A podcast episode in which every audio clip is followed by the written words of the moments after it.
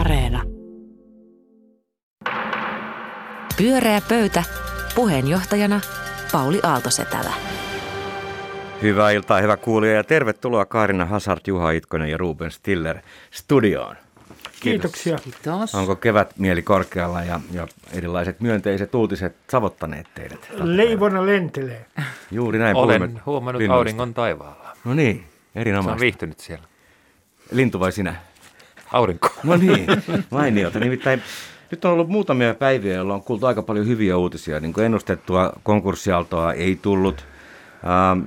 Pörssiyhtiöt ilmoittaa positiivisia tulosvaroituksia ja joka kolmas yli 16-vuotias on jo rokotettu laskujeni mukaan. Samaan aikaan tietysti on isompia ikäviäkin talousuutisia, mutta aika paljon myönteisiä asioita ilmassa. Onko tarttunut tällainen krooninen positiivisuus myös pyöräpöydän jäseniin? Kyllä, on. Mä olen niin tyytyväinen tähän hallitukseen, että ei ole tottakaan. Ja se johtuu siitä, että Suomi on hoitanut tämän uskomattoman hyvin tämän koronatilanteen ja me ollaan aivan kärjessä tässä myös tässä rokotuksessa. Että ei mulla ole ihan sama, että mitä näitä tyylipisteitä erilaisista hallintojargonista sun muuta tässä matkan varrella annetaan. Hallituksen piikkiin. Ei kun mä meinaan, että onhan nyt johtanut tätä ihan hiton hyvin. Että et onhan tämä toiminut. On ne pystynyt kommunikoimaan vaaditut toimet sillä tavalla kansalaisille, että kansalaiset on ymmärtänyt, mitä heiltä pyydetään ja toiminut sillä tavoin. Onko Juhastakin hallituksen ystävä vai mikä myönteisesti? Tuli kyllä erittäin niin kuin voimakas ylistys hallitukselle. Ei tarvitse olla samaa mieltä. Tässä vaiheessa voi ruveta jo miettimään, että onnistuiko se vai eikö se onnistunut, kun rupeaa niin kuin näkymään joku pää. Onnistumista voi mitata monella tavalla. Totta kai suuri linja on hyvä ja aina siitä tunnustusta, että epidemioluvut on alhaista, mutta eihän se nyt oikeuta niin kuin yksittäisiä päätöksiä. Kyllä meidän edelleen pitää kritisoida, miten ne on saavutettu. Esimerkiksi kulttuuri- ja tapahtuma-ala on pidetty kiinni vailla asiallisia perusteita niin marraskuusta asti. Ja vieläkin eksitsuunnitelma on hämärä. Ei nämä nyt ole mitään niin kuin irrelevanttia yksityiskohtia, että en mä nyt tätä mitään ylistyslaulua lähde. Ei Juha, mutta kun tämä kysymys koski tätä optimismia. Mutta entäs näitä niin yritysuutisia, joita kerran? Mutta lähdin niin vahvasti siellä. Nyt mulla meni pelkäksi pessimismi. Tasoitit tilanteen, että mä en kuitenkaan mikään valtioneuvoston viestintäkanava. Hyvä Juha, Ruben. No minä olen hyvin tyytyväinen sekä suomalaisiin kansalaisiin, että olen varsin tyytyväinen hallitukseen, kun nimittäin. Mun pointtini on nyt se, että haluan mennä Suomen rajojen ulkopuolelle. Vertaamme Euroopan, kukapa ei näin aikoina, nimenomaan. Kun vertaamme, jos verrataan vaikka Ruotsiin, jos verrataan muihin Euroopan maihin, niin tämä on mennyt todella hyvin Suomessa. Sitten mä kiinnittäisin kansalaisten käyttäytymiseen tässä yhteydessä huomiota, että jos me katsomme esimerkiksi Ruotsin tilannetta, niin ei me voida niin kuin pelkästään ajatellaan, että kysymys on vaan hallituksen toimenpiteistä ja koronastrategiasta, vaan kyse on myös kansalaisten kurinalaisuudesta ja vastuun tunnosta. Pisteet suomalaisille. Hyvä suomalaiset. Mä jäin ihan pessimistä. Juha, mä komppaan sua, älä huoli. Ei ole, eikä siinä ollut tarkoitus hallitusta käsitellä tämä ensimmäisen. Ei, itse asiassa ei ollut johdanto hallituksen kehumiseen. Siis herännyt optimismia. Mulla vaan on herättänyt optimismia tämä. Eikä totta, no niin. Kaarina, mistä puhumme seuraavaksi? Joo, no seuraavaksi puhutaan mediasta. Eli eilenhän tuli, oliko se eilen vai oliko se toissapäivänä, ei korona-aikoina muista. Siis tuli tieto siitä Kemi Veitsiluodon paperitehtaan sulkemisesta. Ja sitten heti sen jälkeen sitä alettiin uutisoida niin kuin niistä aina uutisoidaan. Ja tämä kiinnitti mun huomion, että ihan kun mä olisin lukenut tämän niin kuin 1000 kertaa aiemminkin, en tarkoita sitä, että ennenkin on paperitehtaita suljettu. Mutta musta on niin kuin vaikea ajatella, että ikään kuin pakasta vedetään aina ne samat toimijat, joilla on aina ne samat tunteet. Niin mulle tuli semmoinen olo, varsinkin kun mä eilen illalla luin sellaista pitkää tunnelmakuvausta Kemistä, missä olikin oikein hoettiin, että kuinka monennessa polvessa kukakin mies siellä paperitehtaalla on töissä. Ja sitten siinä oli kovasti paljon lintuhavaintoja ja sellaista niin kuin luontotunnelmointia. Laulujoutsenista ja muista. Niin mä jäin miettimään sitä, että siis tämä journalismi, mikä liittyy näihin niin kuin järkyttävän vaikeisiin uutisiin, niin se nyt ei ole olevankaan sitä uteliasta totuuteen pyrkivää journalismia, vaan pikemminkin jotain sellaista tarinankerrontaa, joka kutsuu meitä yhdessä suremaan jotakin mennyttä elämänmuotoa. Että se menee ikään kuin, taiteen puhuttelun puolelle. Onko teillä ollut tällaisia havaintoja? Kiinnostava huomio. Luota Suomi on tämän jälkeen, mutta ei vielä mennä enempää eläimiin. Saanko lainata tätä Helsingin Sanomien artikkelia? Lausu, ole hyvä. Minä pidin siitä kovasti. Laulujoutsenpari lentää pääportin edestä. Nyt viitataan siis Veitsiluodon tehtäiseen. Laulujoutsenpari lentää pääportin edestä kiihkeästi kailottaen kohti Rytikärin. Lauhdevesi sulaa. Ne ohittavat tehdaskompleksin ja tehtaanpiipun, jonka 100-vuotinen savupatsas nousee taivaan sineen enää hetken. Tämä on joutsenlaulu Satujen saarella. No mäkin ihmettelin, että minkä takia tässä on yhtäkkiä tällainen luontokuvaus. Annan täydet pistet tällä toimittajalle. Tämä on erittäin kaunista kieltä. Kerrotko vielä nimen? Hänen nimensä oli Pekka Juntti, joka on kirjoittanut tämän onnittelun. Juha suosittelee myös ehkä romaanin miettimistä. Mäkään en tosin ymmärtänyt, että miten mä en usko, että ketään tehtaan poispotkittua työläistä näissä olosuhteissa kiinnostaa joutsenet ja laulaako västäräkki vai ei, kun on mennyt työpaikka alta. Mä en ajatellut, että tämä kutsuu jollain tavalla suremaan jotain menetettyä kultamaata. Ja itse asiassa mun täytyy, mä niin kuin hyväksyn nostalgia. Jos olisin paperityöläinen, niin kyllä mun mielestä olisi ihan syytä mun olla niin kuin kaivaten ajatella niitä aikoja, jolloin paperitehtaat vielä pyörivät Suomessa ja meillä ei heitetty samalla tavalla ihmisiä ulos. Hienoa, meillä on kaksi eri näkökulmaa samaan kehykseen ja tarinaan. Kyllähän tämä tohon kiinnittyy niin kuin Kaarina sanoi, en ihmettele, että olet ajatellut tämän jutun äärellä, koska tämä on poikkeuksellisen kyllä hersyvää kuvausta. Ja musta se liittyy kyllä just siihen, että tavallaan tehdashan se on romanttisin mahdollinen työpaikka jotenkin. Siihen liittyy niin monta kertomusta, niin monta jotenkin romaania. Ja just tämä tehdas, joka on elättänyt paikkakuntaa, ollut sen sydän, yhdistänyt nämä ihmiset, niin siinä mielessä tämä on jotenkin ymmärrettävä linjakas jutun lopussa, ikään kuin kamera kohoaa, katse kiinnittyy ei niihin ihmisiin, vaan siihen tehtaaseen, jonka ohi lennetään. Et se on sillä kyllä, mutta se, että kuuluuko tämä sitten journalismiin missä määrin ja mikä on sen vaikutus siinä, niin se on kyllä hyvä kysymys. Ja sitten jotenkin se tuntuu niin kuin musta vähän sen ristiriitaiselta, tai ainakin sitä pitäisi pikkusen ehkä avata, kun kysymyshän on tässä nyt siitä, miten pörssi toimii. Miten globaali raha toimii, eikö? Mm-hmm. Siis sen lisäksi tietysti, että paperia ei enää tarvita. Kyllä se aika paljon vaikuttaa sekin, että sillä ei ole enää kysyntää. Toki, että sillä ei ole mitään kysyntää, mutta että myös, että mikä se on se mekanismi, että tämä on niin kuin selvää ja tämä on ollut näkyvissä ja eihän tässä millään muulla tavalla voi käydä kuin näin. Tämähän on niin kuin se fakta. Ja mutta että sen sijaan, että jollakin tavalla ehkä siitäkin on sitten puhuttu siitä kansallisesta omistamisesta ja muusta, mutta sen sijaan niin kuin tavallaan tämä tapahtuma niin kuin kehystetään tällaiseksi kansalliseksi kertomukseksi näin voimakkaasti heti. Niin musta ne on vaan niin ristiriidassa tavallaan kansainvälinen globaali raha ja sitten tällainen kansalliset tunnelmat, että mitä tällaisella niin kuin freimaamisella oikein tavoitellaan. Sitä mä yritän miettiä, että mikä siinä on. Musta se ei ole kauhean imartelevaa esimerkiksi kemiläisille. Mua todella kiinnostaisi tietää kaikki ne kemiläisten tunnelmat, mutta mua ei niin kuin kiinnosta tavallaan, että jos niitä kemiläisiä käytetään hyväksi roolittamalla ne sellaiseen satutetun paperimiehen rooliin, mikä on jo niin kuin aiemmasta tuttu. Että kun se on tämä sama figuuri, joka aina tulee. Mä en usko sitä, että ihmisillä on niin samanlaisia tunteita kaikissa tilanteissa. Et enemmän mä haluaisin kuulla ihan aitoja kemiläisten ääniä. Millä perusteella tämä ei ole, niin kuin, esimerkiksi tämä mies, joka on Helsingin Sanomien jutussa, joka on ollut 40 vuotta paperitehtaalla, niin totta kai hänen kokemuksensa on aito. Ja voi olla, että siellä on niin kuin tiettyjä stereotypioita, miten näitä juttuja tehdään, mutta ainakin mä samaistuin siitä huolimatta, että en ole koskaan joutunut samaan tilanteeseen sellaisen ihmisen tavallaan siihen tarinaan ihan noin rationaalisesti, että on ollut 40 vuotta paperitehtaalla töissä ja sen jälkeen työpaikka lähtee alta, niin eihän siinä mitkään selitykset globaaleista markkinoista oikein niin kuin varmaankaan maistu kenellekään. Ja huomauttaisi, että tällä on ihan yhteys näiden paperitehtaiden lopettamisella perussuomalaisten nousuun, esimerkiksi Kymenlaaksossa.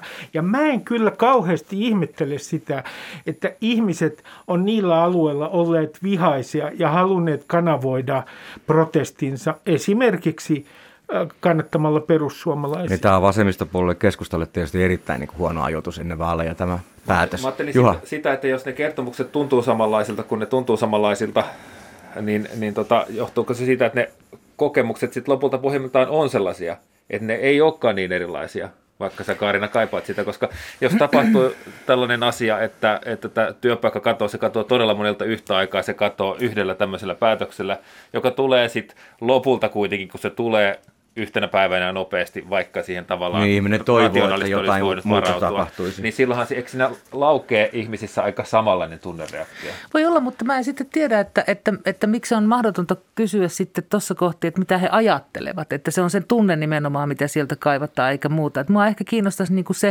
se ajattelu, mitä siellä tapahtuu. Mutta toi oli musta kiinnostavaa, mitä Ruben, että kun sä niin voimakkaasti niin kuin taas puhuit perussuomalaisista nimenomaan vihaisten ihmisten niin kuin äänestysoption. Joo, että kyllä. Se on nimenomaan viha, millä mennään perussuomalaisiin. Protestihenki, suuri ei. Tai ainakin ulkopuolisuus, semmoinen joku, että Helsinki ei kuuntele. Sehän on ainakin. Niin, niin osoitehan tietysti tässä on erikoinen, että jos ei Helsinki kuuntele, mutta anyway, näinhän se varmasti on, että perussuomalaiset, ja sitten toi nostalgiahan sopii myöskin siihen, että kaiken maailman maitolaitureiden kanssa ja entisen Suomen ja menneen Suomen, miksi emme tekisi takaisin entistä Suomea, joka oli sellainen ja tällainen meidän haaveissamme ja mielikuvissamme, että siihen se varmasti osuu siihen oikein hyvin. Mutta mun pointti on tämä, että tällainen nostalgia, tietenkin joku voi sanoa, että ennen nostalgiakin oli parempaa, mutta mä ymmärrän tätä nostalgiaa, koska tunnen sitä tiettyä aikakautta kohti itsekin. Niin en mä nyt ihmettele, että ihmiset kokee tämän globaalin talouden lait armottomina ja ne heittelee ihmisiä ikään kuin sattumanvaraisesti myös. Mä en yhtään ihmettele sitä, että ihmiset kaipaa sellaistakin menetettyä kultamaalta, jota koskaan ei ollutkaan. Se on ihan inhimillistä. Pyörää pöytä.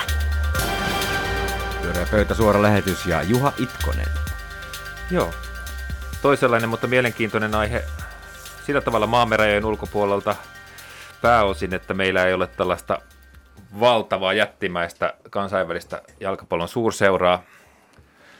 Ja tässä tapahtui nyt sellaisia nopeita käänteitä jalkapallon saralla, että sunnuntai-iltana julistettiin, että tulee tällainen 12 jättiseuran Superliiga, Euroopan suurimmat seurat. Tällaisesta oli aikaisemminkin ollut huhua, mutta nyt se mätkäti pöytään ja sehän esiteltiin kyllä siinä sävyssä, että heippa vaan ja piste, tällainen suljettu liike tulee. Tuntuu, että seurat itse ja mediakin ensimmäisessä uutisessaan siihen uskoivat.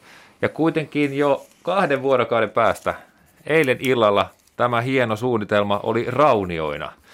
Ja syynä siihen oli yleinen ja yksimielinen pöyristyminen ja paheksunta, joka pakotti nämä umpivelkaiset amerikkalaiselta investointipankilta jättibonuksia tästä uudesta superliigasta odotteleet suurseurat perääntymään. Ja tässä prosessissa mahtinsa osoitti pelaajat, he ei halunneet tätä, fanit eivät halunneet tätä ollenkaan. Fanit laittavat paitansa palamaan, valtiot osoitti mahtinsa. Englannissa muun muassa, josta oli lähdössä 6 seuraa Premier Leaguestä tähän, kaikki isommat seurat. Boris Johnson uhkaili näitä karkulaisseuroja kovilla poliittisilla toimilla. Ja siis tämä narratiivahan nyt selvä. Tämä on fanien, kansalaisyhteiskunnan ja rehdin urheilun nopea selkävoitto kovasta kapitalismista. Eli kaunis ja rohkaiseva kertomus, mutta nielettekö te tätä, Kaarina? Oli se mielenkiintoinen kansainvälinen konsepti, joka haihtuu yhtä 2 vuorokaudessa niin kuin hampurilainen elimistöstä. Ruben. Olen pikkasen skeptinen. Ja kerron, Juha, miksi. Semmoinen huomio, että totta kai mun sympatiat ei ollut tämän Superliigan puolella. Ja ymmärrän sen toki hyvin, että nämä kansalliset liigathan oli uhattuna. Ja tässähän oli kysymys rahavirtojen hallitsemisesta. Mutta semmoinen ajatus, että tässä on niin kuin toisaalta tämä paha Superliiga ja sitten meillä on nämä ylevät UEFA, Euroopan jalkapalloliitto ja sitten FIFA, niin sitä mä en kyllä osta. Mun mielestä siinä oli kysymys yksinkertaisesti näiden rahavirtojen hallitsemisesta ja vallasta. Siellähän annettiin tämmöinen uhkaus, että nämä pelaajat ei pääsisi pelaamaan Euroopan mestaruuskisoihin ja maailmanmestaruuskisoihin, joka oli muuten tosi tehokas ase sekin. Ja sitten toinen asia tässä on se, että että mitä mun täytyy ihmetellä. Eikö tämän Superliigan nämä tyypit, jotka on suunnitellut tätä, ja siellähän on ollut jo lokakuussa muun muassa Wall Streetin pankki JP Morgan neuvottelemassa tätä rahoitusta. Eikö ne todella tajunnut, miten nämä fanit reagoivat tähän? Se on mun mielestä hämmästyttävää. No eikä se fanikulttuuri ole missään sen paremmin Yhdysvalloissa kuin Aasiassakaan ihan samanlaatuista kuin, kuin täällä. Muuta, että eivät ihan välttämättä oikeasti ymmärtäneet. Ja siis tässä, mitä mun mielestä tässä kyllä tapahtuu, on se, että se ongelmahan tässä oli tämä suljettu sarja. Sehän on se, että se on se tärkein seikka mun mielestäni, että miksi tämä oli mahdoton hyväksyä, koska siis silloin, jos se on suljettu, niin silloinhan se kieltää sen urheilun ytimen, joka on nimenomaan se reima kamppailu. Se vaikka miten pieni, mutta kuitenkin olemassa oleva mahdollisuus päästä sarjaan, niin, yletä, voittaa. Se on mahdollista, että HJK voittaisi Champions League, eikö niin? Se on mahdollista, ja tämä on niin kuin koko se pieni toivo elää. Niin se on se urheilu, mutta tämä on urheilun ydin, nimenomaan se kamppailu, reima kisa. Ja suljettu sarjahan lopettaa reiman kisan, sen jälkeenhän se on vaan sitten esitystä, ja ihan sama kuka siellä voittaa, koska kukaan ei liiku oikeasti mihinkään. Että siinä mielessä tämä musta niin kuin, että jos ajatellaan, että tällainen suljettu sarja olisi ollut niin kuin, se olisi ollut siis tapa tehdä rahaa, ja se olisi ollut siis, silloin urheilua olisi käytetty välineenä, rahanteon välineenä, pelkästään, ja ensisijaisesti. Ja sen sijaan tässä sitten ikään kuin pantiin hanttiin, että se, siinä on sitä urheilua, niin kuin urheiluidea on säilyttävä siinä, että me kestämme koko niin kuin kaikki tämän korruption ja kaikki nämä rahat, joita me emme näe ja kaikki nämä liput, jotka on meille työläisille liian kalliita sun muut. Kaikki nämä, jos niin kauan kuin urheilun ydin on olemassa, eli se mahdollisuus ikään kuin. Se on varmaan juuri näin, että se raha ei ollutkaan se futiksen pääidea. Niin. Mutta siinä on todella tämä, mihin on jo viitattu, että siis sehän on mitä suurimmassa määrin rahanteon väline jo nykymallissa. Itse asiassa ei kai ole, siis nämä on enimmäkseen tappiollisia joukkoja. Niin jännä tapa niin menettää valtavasti rahaa. Miljardeja.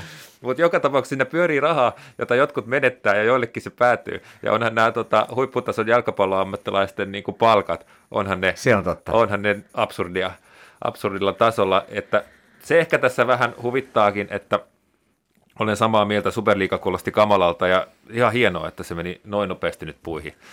Niin fanit osoitti, että mutta että kyllähän me aika pitkällä jo ollaan tässä niin kuin ammattilaisturhantajalla, että noiden joukkoiden liput on sellaisella hintatasolla, että sinne on aika vaikea jo tavallisen fanin päästä. Joo, kaikki tämä on totta, mutta siis kyllähän kuitenkin fanit on valmiita antamaan näille käsittämättömiä palkkioita nauttiville jalkapalloille, vaikka oman raajansa, jos ne omalla toiminnallaan todistaa aina uudelleen sitä urheiluihmettä. Eli täysin mahdottomassa tilanteessa ihmeellisellä tavalla onnistumista. Tämä ihmehän on siinä jalkapallon ytimessä, ja sen suljettu sarja olisi tappanut. Kyllä se on, ja siis se side on olemassa. Tässä nykymallissa jotenkin, että Otetaan Suomesta. Oli samalla puolella, se oli kaunista. Kyllä mä otetaan Suomesta vastaava esimerkki. Muistatte varmaan Jokerit, joka lähti KHL. Oli kiinnostavaa suomalainen jääkiekko.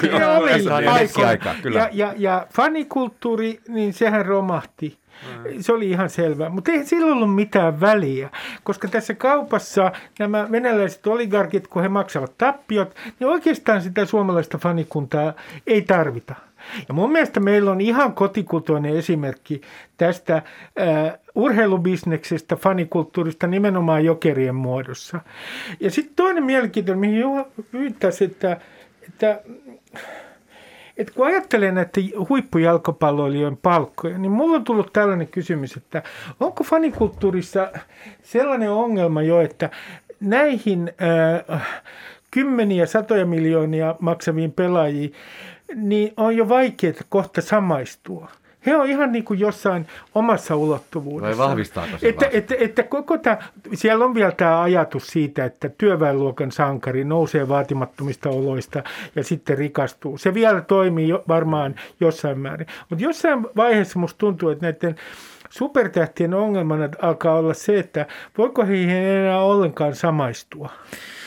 Mä en usko, että se on tarpeellista, että mä en myöskään usko, että työväenluokasta noustaan olisi enää niin kuin se, mihin fanit jotenkin ripustautuu, vaan että ne on ihmeentekijöitä.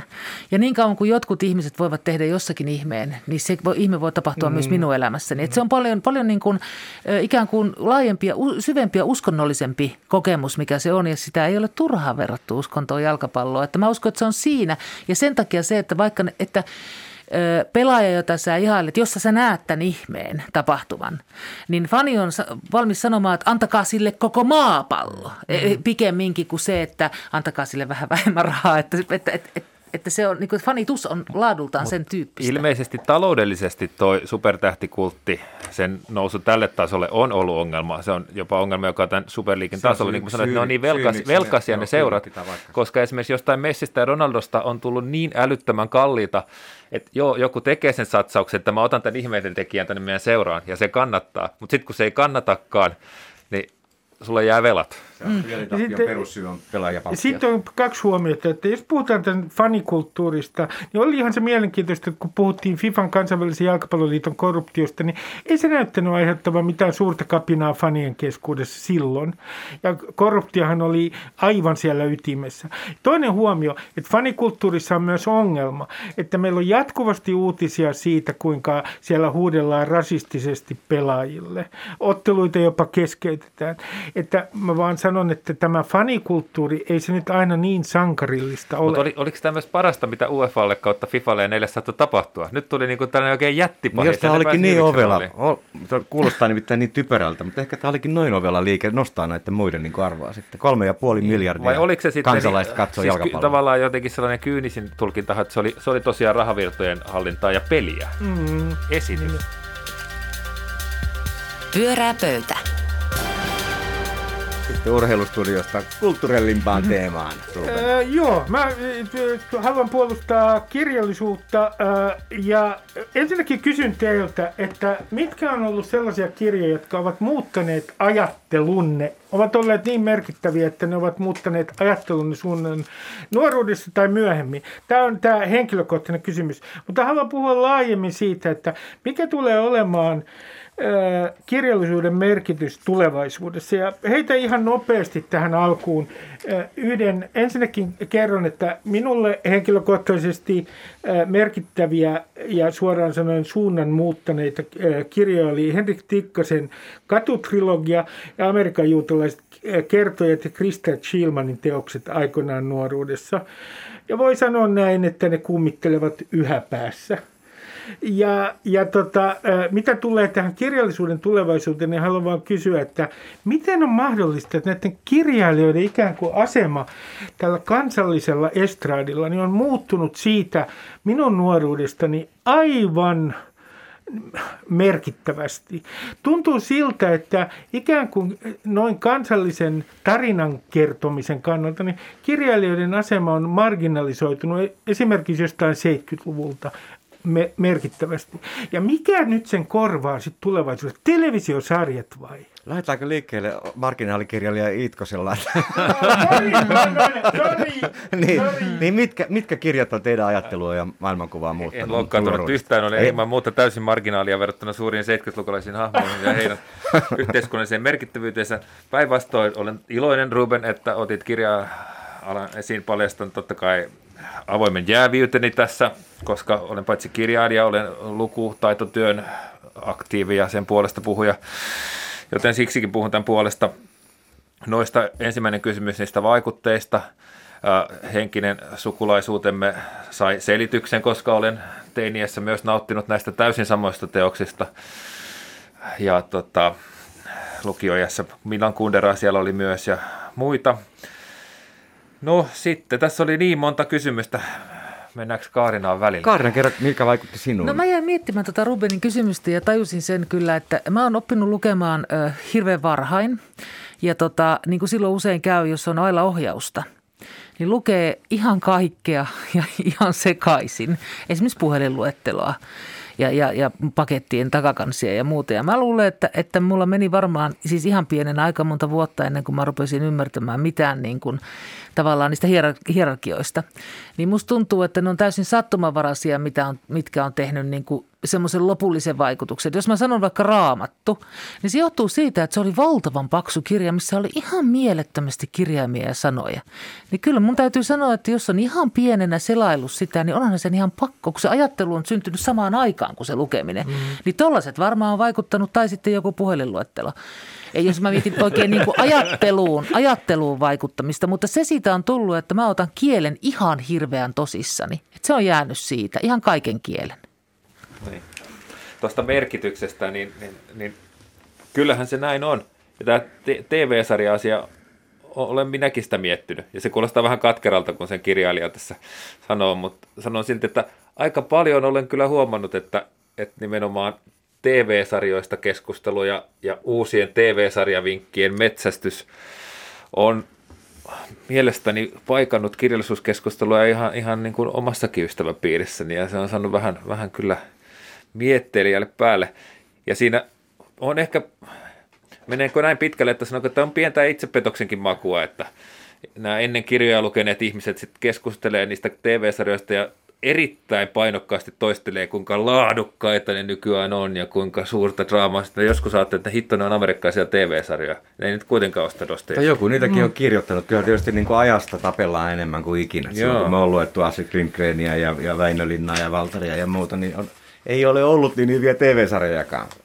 Niin, mulle tulee niinku mieleen, että onko tämä niinku laajempi ilmiö, että aikoinaan työväenliike ja myös keskustan alkiolainen liike, niin nehän korosti kansan sivistystyötä ja fenomaanit hän halusi myös sivilisoida Suomen kansan. Niin mitä tästä sivistysihanteesta nyt on enää jäljellä? Esimerkiksi tämä yleissivistyksen niin koko käsite, niin sehän on kokemassa todellista murrosta. Yleissivistyshän nykyään perustuu lähinnä Googleen, jolloin esimerkiksi kirjallisuuden suhteen niin kysymys kuuluu, että tarviiko osata enää mitään klassikoita? Siis kannattaako niitä, luetaanko niitä? Mä epäilen, että tästä tulee käymään seuraavasti. Olen nähnyt siitä jo pieniä merkkejä. Seuraa ennustus. Että jonkinlainen sivistyneistä, tästä tulee myös erottautumisen tapa tästä, että nimenomaan luetaan kirjallisuutta ja puhutaan siitä. Yksi positiivinen merkki siitä on nämä jengien kirjakerhot, kirjapiirit. Ja mä luulen, että tämä tulee olemaan merkittävä tapa erottautua. Ja täällä on iso jengi sellaisia, jotka haluavat somen hälystä pois. Joo, mutta mä en tiedä, onko se erottautumista, Ruben, vai sitä, että siis ihminenhän on, jos sä mietit tapaa 70-luvulla ennen internettiä lukea klassikoita, niin se on se tapa, että mä luen ne kirjat, että mä pystyn liittymään muihin ihmisiin puhumalla niistä kirjoista. Niin sitten se sama liittyminenhän tapahtuu nyt puhumalla televisiosarjoista. Että meidän yhteen, mä etin jotain sellaista merkitysmaastoa, jonka mä voisin jakaa ja mä voisin miettiä, miten sä sen koit ja miten sä sen näit. Että kirjat ei niin kuin siinä mielessä enää toimi, kun meillä on parempia välineitä siihen ehkä.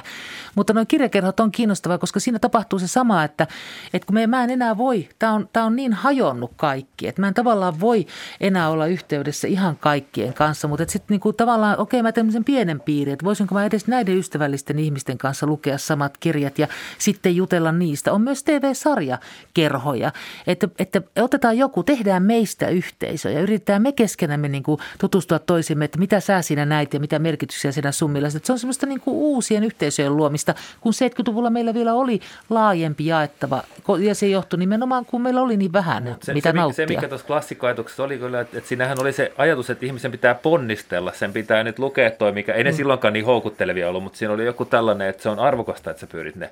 Että tavallaan se, että jos siinä on vaan se ajatus, että me muodostetaan se yhteisö ja siihen riittää yhtä hyvin se TV-sarja, niin me on luovuttu jostain sivistysihanteesta tai ponnistelun ihanteesta. Onko se sitten juuri tästä asia? Me ollaan luovuttu. Ponnisteluhan ei todellakaan ole muodissa. Siis ajatteleminen sattuu päähän ja tällä hetkellähän kehenkään ei saa sattua mikään. Ja sitten on tämä, että jälleen palaan tähän nostalgiaan, joka minun tapauksessani on sanotaan niitä patologiset mittasuhteet. Mä nimenomaan tässä myös nostalgisoin sitä aikaa, mihin Kaarina viittasi, jolloin niitä vaihtoehtoja oli vähemmän. Ja niillä ikään kuin, ainakin kun aika kultaa muistot, niin tuntuu siltä, että nuoruudessa näillä tietyillä kulttuurituotteilla oli paljon suurempi merkitys.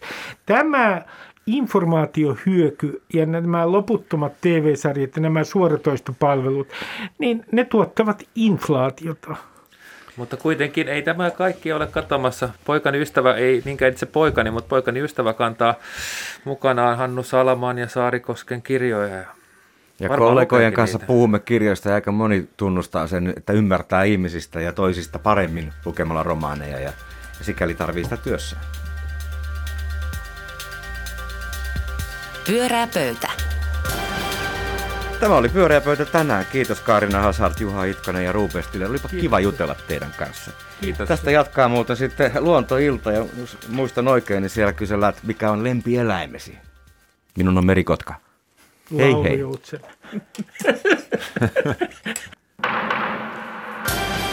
Pyöreä pöytä.